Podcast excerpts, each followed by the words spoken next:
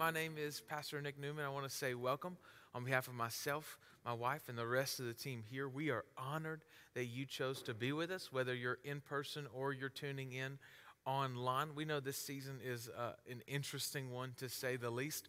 But if you are tuning in online with us today, we want to say welcome to you as well. This is a great time to share this message, and we're honored that you're here. Church, if you're in person with me, can you help me welcome our online church family? We love you, and we are here for you. And uh, I'm excited because we are in the second week of a series called System Reset. Turn to somebody and say, Reset. All right, half y'all did that. See, here's the problem. We were, we were out of the habit for so long right? We, we, now that we're back in person, I got to teach you. So here's, here's how this works. When I'm teaching, I might ask you to do something, and the polite thing to do is to do it. So, so, so if I ask you to turn to your neighbor and say something, you're going to say something. Or, or here's, here's one thing as well. This word became very popular in the last week. It's the word amen. And what that word means, some of y'all laughing because you know I ain't going to talk about it. But what the word amen means, if you translate it from Hebrew, is the it means – let it be so, or so be it. And so when we're teaching God's word and we're sharing God's word, and you hear somebody say amen, what they're saying is, let that be so in my life. It may not be where I'm currently at, but that's a good word from God, and I want to receive that over my life. So I'm going to give you the opportunity. I'm going to count to three, and then you're going to say amen, just so we're all on the same page. One, two, three. Amen. Come on, we're going to have a great morning. We're in week two of a series called System Reset, where you and I are hitting the reset button. We want to make sure that as we go into 2021, we're not still carrying some leftover junk from 2020. And in week one of this series, we talked all about how we hit the reset button in our lives. And the way that we do that as followers of Jesus, first and foremost, is that we do it through prayer and fasting.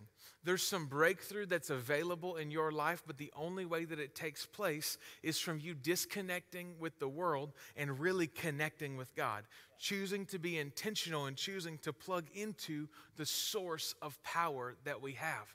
And then this week, we're going to start.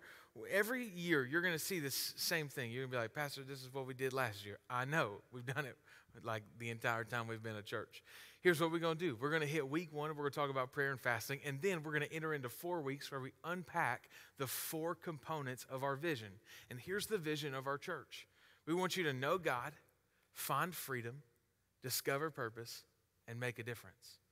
And the reason why we talk about those four things so much is because for you to have a relationship with Jesus, for you to walk in this abundant life that He promises for you and I, we need to have those four elements and those four components in our life. We need to know God, find freedom, discover our purpose, and make a difference. And so this week, I'm going to talk about hitting the reset button in knowing God. And the reason why we need to hit the reset button is because a lot of us maybe we grew up in the in the south or we grew up in church and we've got all of these ideas of what it means to really know God and to follow God. When we look at the truth of scripture and what Jesus teaches us about what it means to know God, it's something totally different. I talk to people sometimes, and, and, and, I love the fact that some people grew up in church, but in all honesty, a lot of times it's easier for someone to know God who ha- doesn't have a lot of church experience because they don't have to unlearn the mess that they learned for so many years. Following Jesus is actually way more simplistic than we tend to make it out to be. And so I want us to hit the reset button. I don't want us to walk in to this message with some preconceived ideas or some notions. We're going to hit the reset button about what we know about salvation and knowing God. And so if you have a Bible, go with me to Luke chapter 19. Luke chapter 19. I'm going to start in verse 1. And this is the story of a man named Zacchaeus. And I love this story so much. It says this in Luke chapter 19, verse 1. It says, Jesus entered Jericho and he made his way through the town. There was a man named Zacchaeus. He was a chief tax collector in the region. He became very rich. He tried to get a look at Jesus, but he was too short to see over the crowd. Now, if you grew up in church, you would have heard this little song that you used to sing in Sunday school. It goes a little something like this Zacchaeus was a wee little man, and a wee little man was he. Right? I do the hip hop version. He climbed up in that sycamore tree, right? But I can't give you more of the song because we haven't got to that part in the verse yet, right? So we're not going to get there yet. But the point is, Zacchaeus is a very short man. So the, the scene is set for us in Luke chapter 19. When we open the story, we find that Jesus is coming into town and it's great. People are excited. They're excited to see Jesus. He's got a packed out crowd. Everybody's showing up. The problem is, Zacchaeus didn't get in line early enough to see Jesus. There's some crowds of people in front of him, and Zacchaeus is short. Now, the reason why Zacchaeus probably doesn't show up to see Jesus early, he's not getting in earlier on, is because Zacchaeus is a tax collector. And tax collectors are hated people in this time. I mean, a tax collector is like the IRS, they still pretty much hated, right? Nobody really likes them. But the reason why Zacchaeus was hated in scripture makes sure that we know that he had become very rich is because the way it worked for tax collectors back in that day is that they would get a numerical value from Rome. Rome would say, hey, we need you to pay this much in taxes. And then those tax collectors would go to the people and they would charge them four, five, seven times as much as Rome would charge them with the threat that if they didn't submit and they didn't pay that money, then they were going to send soldiers in to take it from them forcefully. And so the tax collectors of this time became rich from stealing from poor people, from people who didn't have enough already. So Zacchaeus has this big mansion and he's got this big, a lot of stuff, but he doesn't have the love of the people who are in his community. So he's not showing up early to any kind of event for fear of persecution. So Zacchaeus gets there late and he's got this problem. He's short. And no matter what he does and no matter what he tries to do, he can't see Jesus. If you're taking notes this morning, here's what I want you to write. The first thing is this some of us are trying to see God, but can't. Some of us are trying to see God, but can't. See, in the, the reality of it is, you and I were created by God for God. Scripture says that He has put eternity on our hearts from the very beginning. Meaning that whether we realize it or not, from the moment we're born, we are seeking after God. We are processing through what, what created all of this. We're knowing that there is something out there that's bigger than us, but not really knowing how to find it. We're trying to see God, but we can't. And Zacchaeus has a problem. He's short. And that problem is our problem as well. The reason why we can't see God is that we come up short. But, but here's, here's the danger. What most of us try and do when we realize we're short is Zacchaeus would have been in a really easy position to blame the crowd for his inability to see God.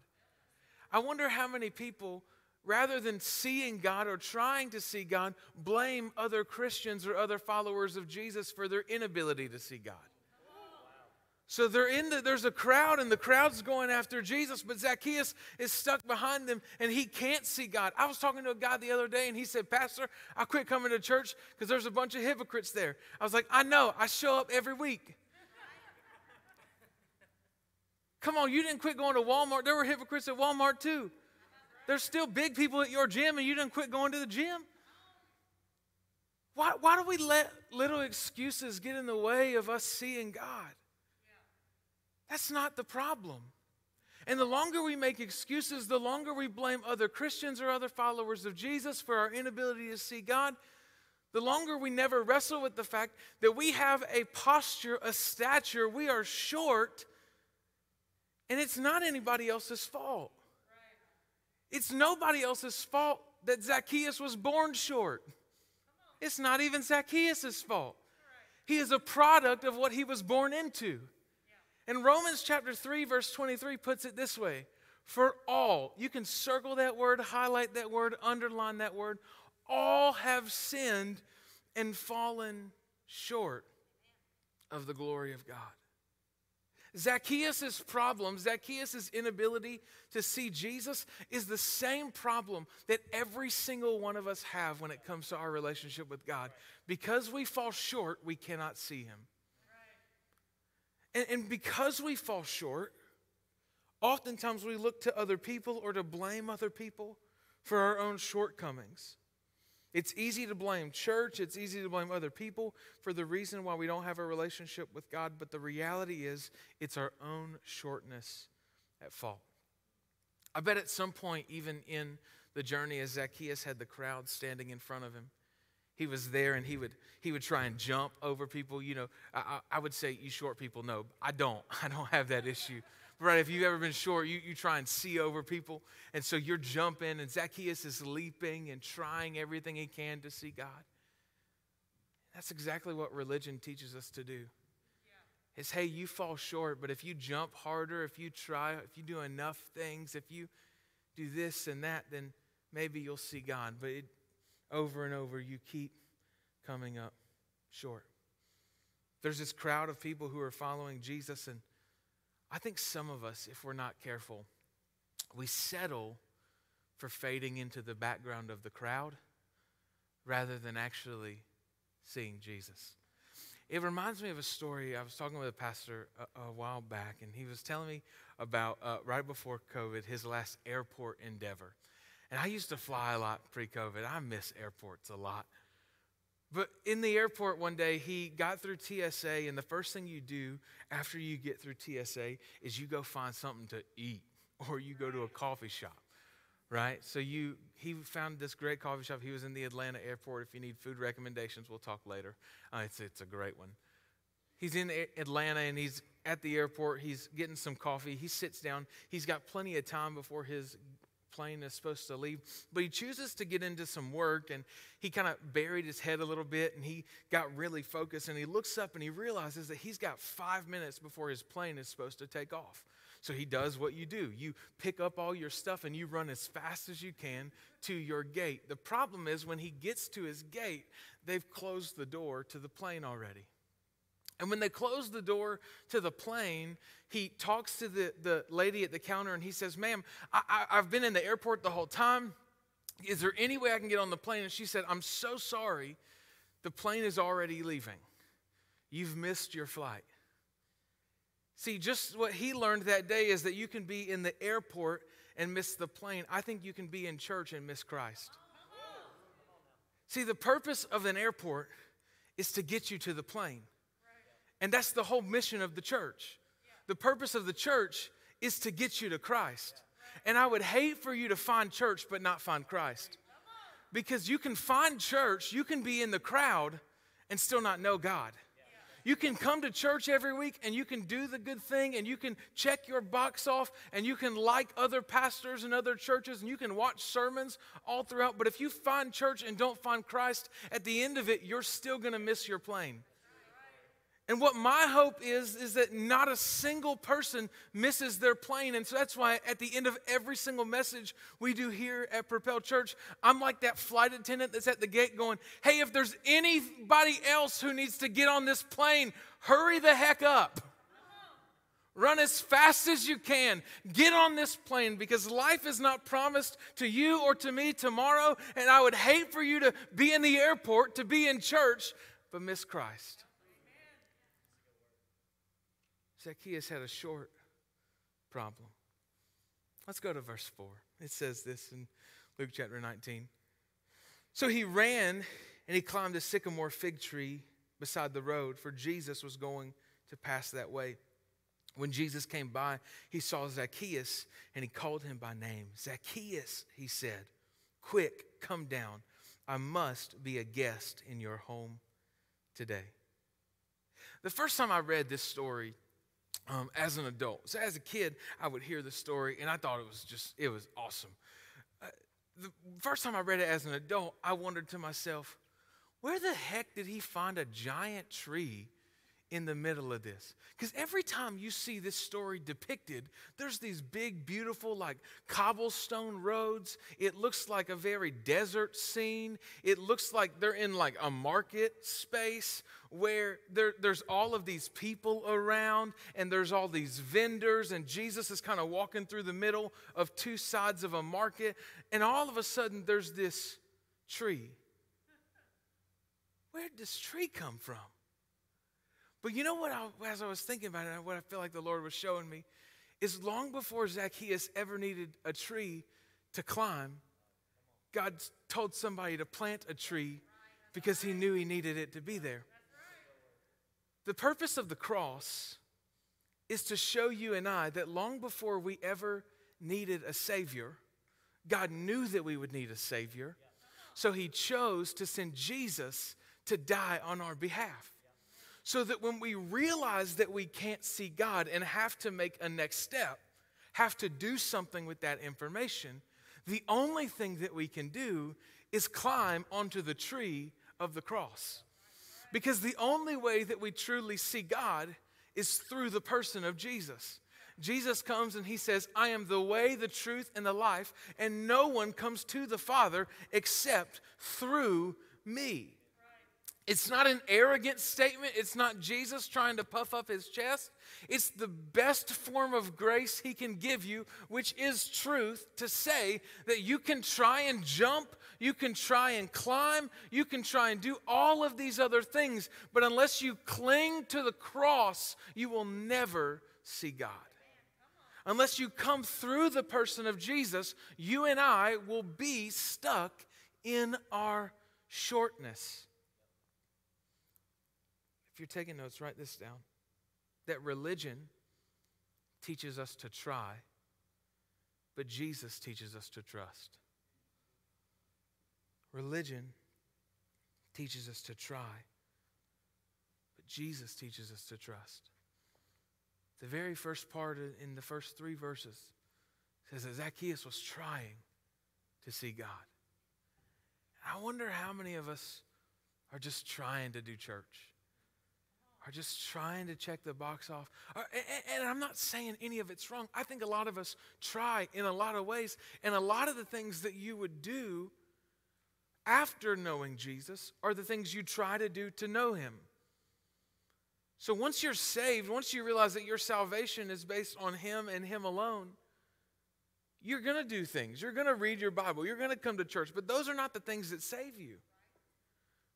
Look at what Ephesians chapter 2 verse 8 says. That God saved you by his grace when when you went to church? When you read your Bible? When you got plugged into a small group? When you served in church? When you preached your first sermon? No. When you believed. I wonder how many of us rewrite this verse in our own life. God saved me by his grace when I did blank. And we insert some sort of form of human effort. The gospel is not about human effort. It's about God intervention and our belief in the fact that when Jesus dies for us on the cross, when we place our hope in the tree that God planted on the hill of Calvary, that's all we need. And so when Jesus dies on the cross for you and for me, and he declares, It is finished, his goal is not that we would have perfect church attendance. His goal is that our belief and our trust and our hope would be that he alone is enough to save us from our sin. I'm a big person. I know, I just shocked you, but. You know, every time I climb a tree, I have to do an assessment. You, yeah, y'all know where this is going. Every time I climb a tree, here's my assessment Can this thing hold my weight? I'm a big dude, and those branches don't look all that big. And, and I know the tree looks like it should probably be able to support my weight, but I'm a little nervous that if I give the tree my full weight, it might cave. When's the last time you took an assessment of if you trusted the cross to carry the full weight of your sin? Because that tree doesn't just carry your weight, it carries the weight of the world. And Jesus bore it. And he chooses to do that for you and for me. That's the beauty of the gospel.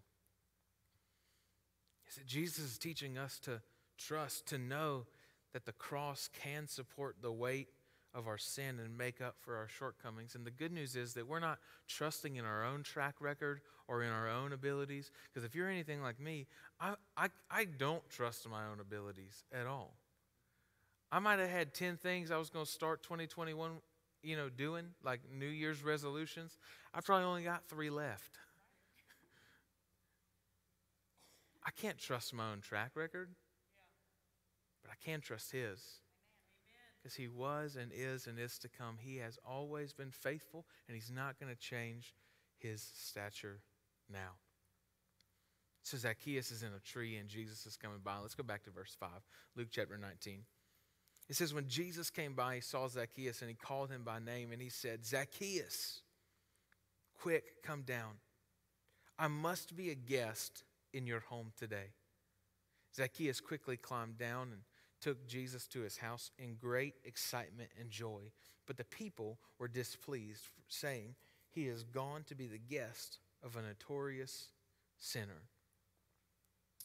What's interesting is when you're in a relationship with Jesus, that others may define you by your sin, but God calls you by name.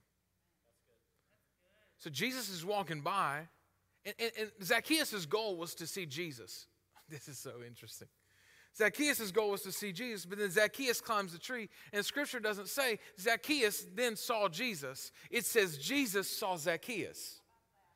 So Jesus sees Zacchaeus, and this was before the days of Facebook or Instagram or any of that. So Jesus wasn't looking at who all was going to be there. Zacchaeus, even if he was planning on being there, probably wouldn't have had his name on the roster. But Jesus goes, I know that guy. Hey, Zacchaeus. Hey, the guy that everybody hates, hey, the, the guy that everybody defines by his sin and his mess, the guy who comes up too short to be able to see, I know him. I know him by name.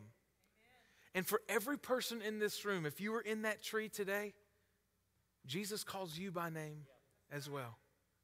He knows you and desires a personal relationship with you. He wants to be on a first name basis.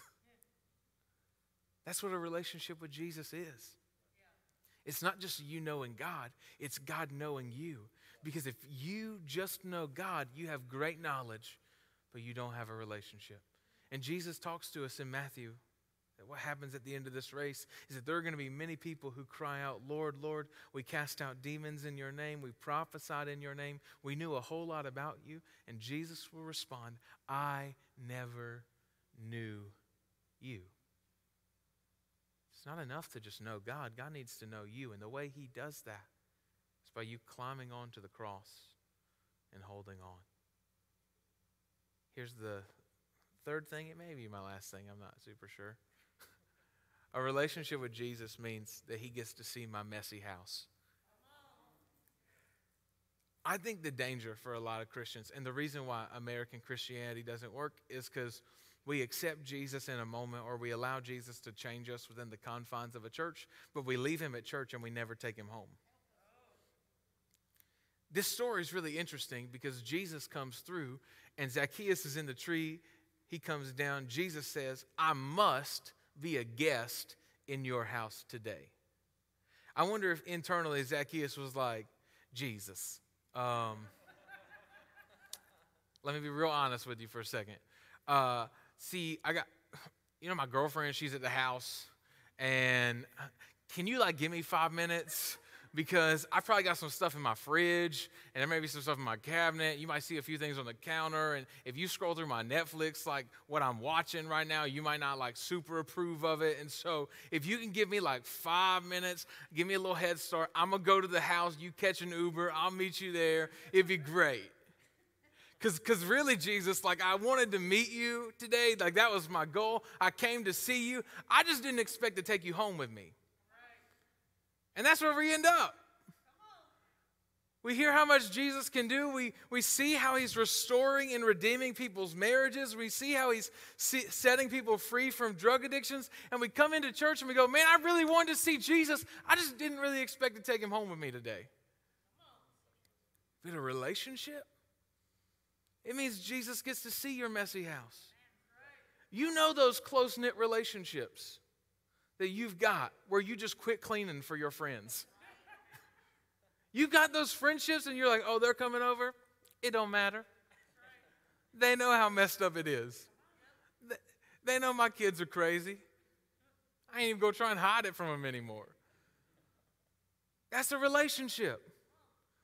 A relationship means that Jesus comes home with you, that he gets to see your mess before you have the time to clean it up, because the gospel doesn't tell you and I that we have to clean up ourselves.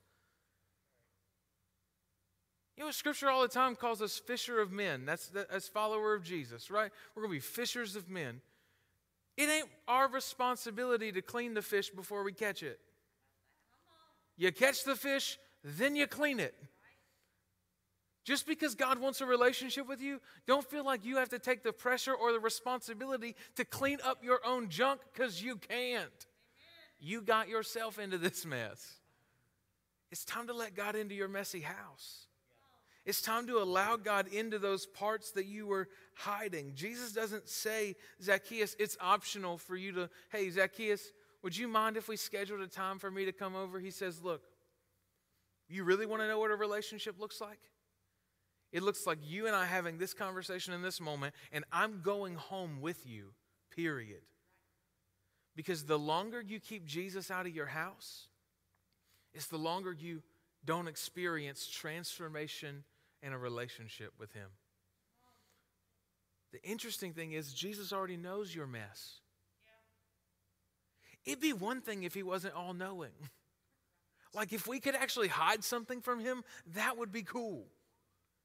If we could hide something from God, then, then not letting Him in or not letting Him see your junk would be fine. But He knows everything.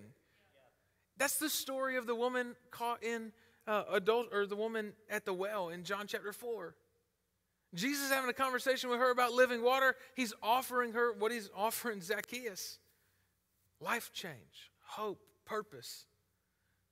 But this lady's not bringing all the information out onto the table. So Jesus says, Do me a favor, go and get your husband. She says, Well, I do not have a husband. He says, You are right when you say you don't have a husband, for you've had five husbands, and the man you're with now is not your husband. You are right in saying you do not have a husband. Well, okay.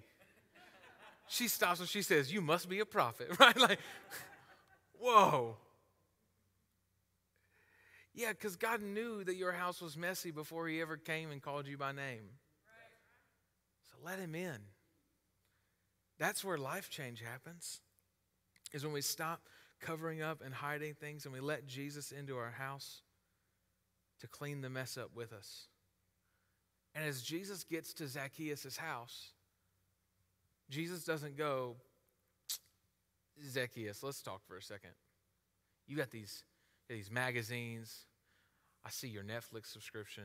Like you got you got some stuff. Let's deal with it.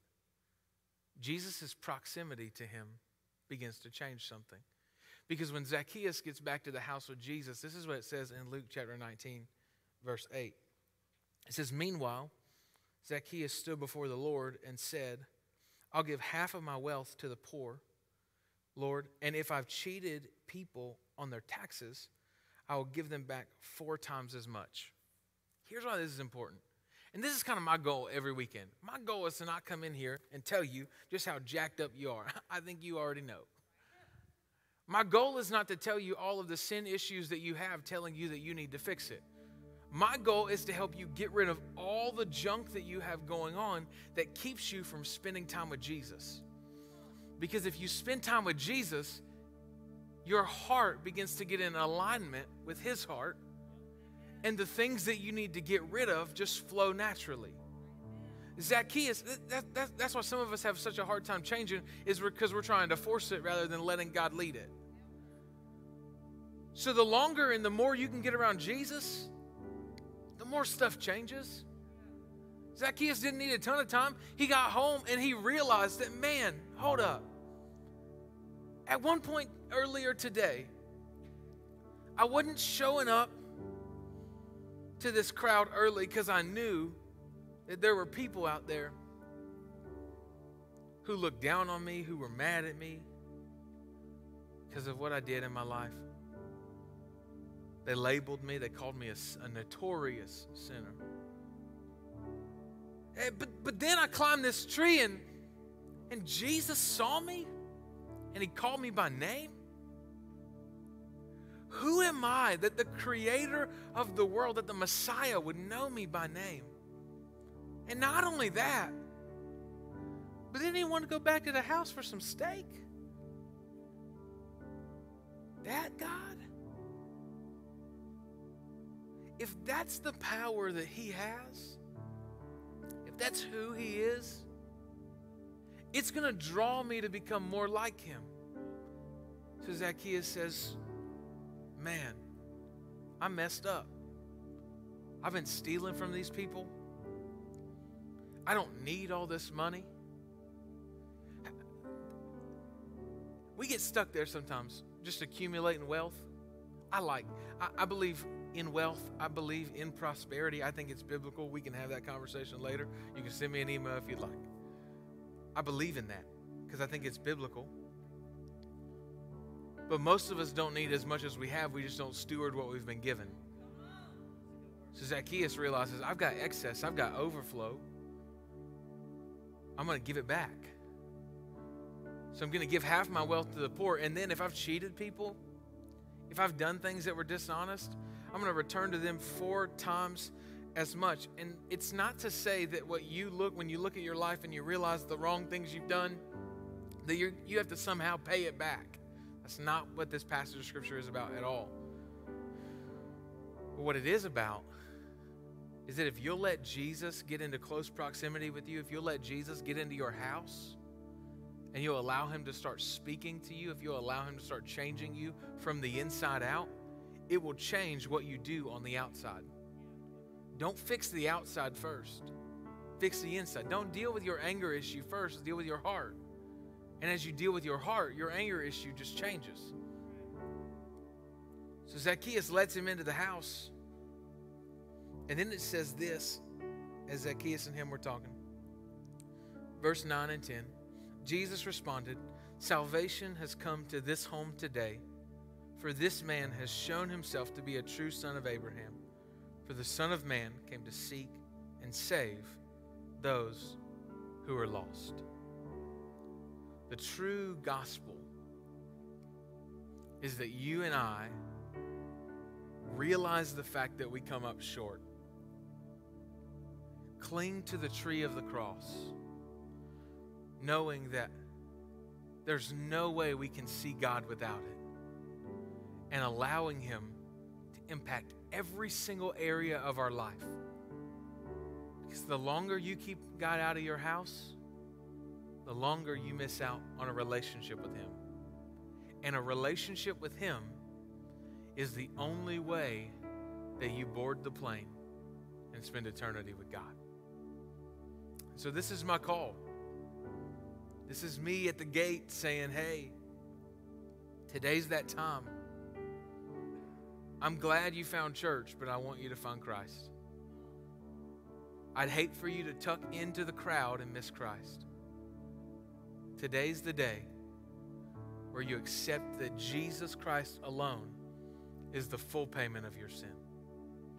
So, with every head bowed, every eye closed for just a moment, maybe you're here and you'd say, Hey, Pastor, that's me. Today I need to begin a relationship with Jesus. I need to accept the fact that Jesus Christ alone was enough to pay for my sins. And if that's you, here's what I want you to do I want you to boldly take a step, just like Zacchaeus did when he climbed that tree. I want you to make a move. And that move is to simply lift your hand and to say, That's me. I don't want to play church. I want to find Christ. Whether you're in person or online, if that's you, would you lift your hand right now and say, That's me? Come on. In Jesus' name. Here's what we're going to do, church. Nobody prays alone. We all pray together. Will you say this with me? Dear Jesus, today I give you my life. I place my hope and trust in you. Thank you for dying in my place so that I could have new life. In Jesus' name. Amen.